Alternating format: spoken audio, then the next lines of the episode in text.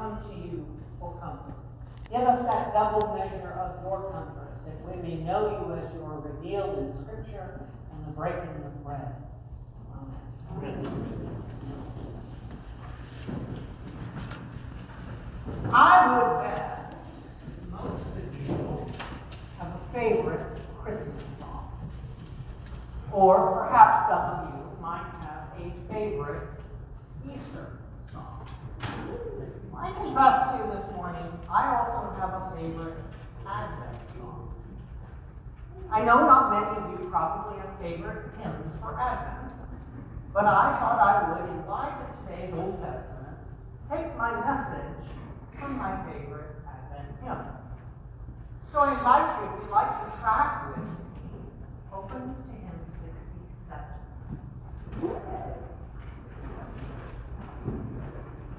And so we're going to start verse 1 and our lesson from Isaiah 40 with Comfort, comfort ye my people, peace, peace, what said our God. Comfort those who sit in darkness, more beneath their sorrows flow. Speak to Jerusalem of the peace that waits for them. Tell her that her sins I cover, and her warfare now is over. Both the Old Testament lesson and hymn 67 begins with comfort. Twice, square. Justice is supposed to look like that. Given out liberally, again and again before a bedraggled group of people, comfort is usually fleeting. Tasked with the prophets and the church is to present both real and woe, tidings of God's blessing and tidings of God's correction too. So for the previous 39 chapters in Isaiah, Isaiah's been speaking a tale of woe, and now he shifts things. There has been no justice in the land. Those in need are oppressed. There is no help for widows or orphans. The nation is known for greed and decadence and arrogance, injustice, moral perversion, and denial of any of God's work whatsoever. Such is the peril of any nation that forgets God. And they pay dearly for it because they have not heard the words. So drastic is this shift from woe to weal at chapter 40 that many believe that student or follower of Isaiah may actually have been written, writing this portion. Some call it Deutero Isaiah because the writer changes everything from destruction to restoration. A twofold comfort.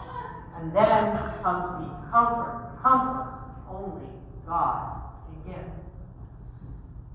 They are mourning me, their sorrows load, For 70 years, Babylon would occupy Jerusalem, tearing down Solomon's temple, taking off the brightest and best of her citizens to labor in the strange land. And at some point, when God's people are afflicted, they come to realize, oh, we really royally messed up. Maybe we should have listened to that Isaiah guy a long time ago. But it's important for us to realize that God never willingly afflicts his people. To do that would make him cruel.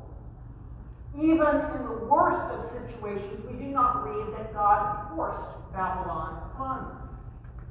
The Jews are God's own people, with a history and an everlasting covenant with him.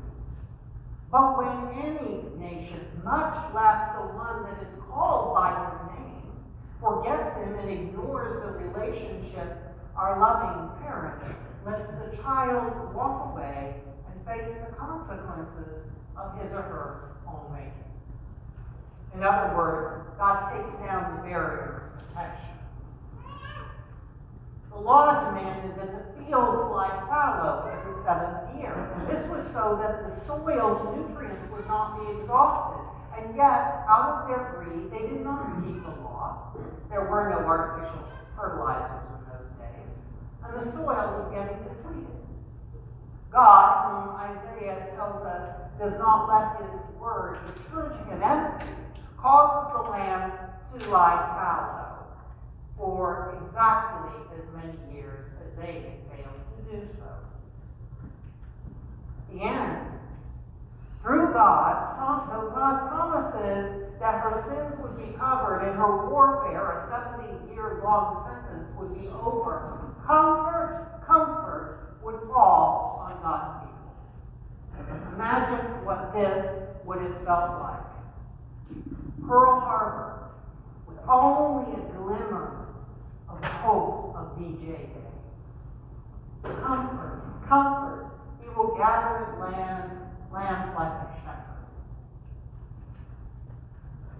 And so, the church shifts to verse 2.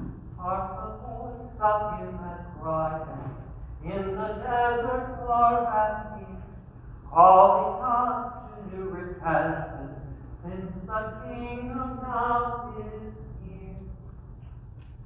Voice is John, a solitary in the Judean wilderness, not known for being politically correct, or even choosing his words well. He comes not as the light, but to testify to the light that is coming into the world and will be the light of all people. What the Babylonian captivity's end was for temporal sin, the long winter of our sins is met with the voice of the forerunner crying in the wilderness. And as the grass withers the flower fades, the word of the Lord will stand forever.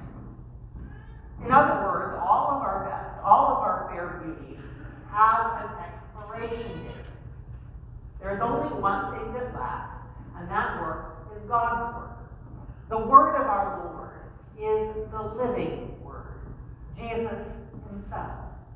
If we wish to know that which lasts, we have to prepare a way.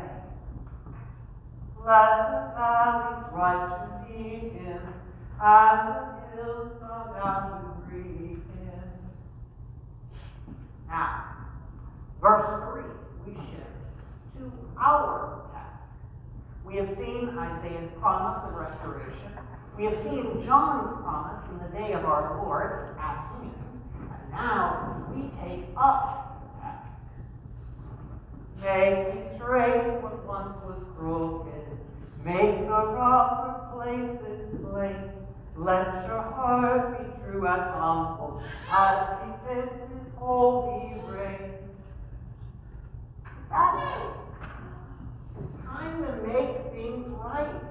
Prepare ye the way of the Lord by taking account of the things that are amiss in your own life.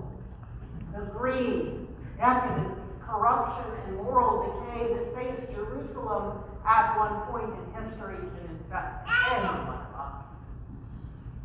Justice, though, has a sneaky undertone. It's an undertone we don't really like to admit. Some of us, even at times, have benefited from things that were unjust.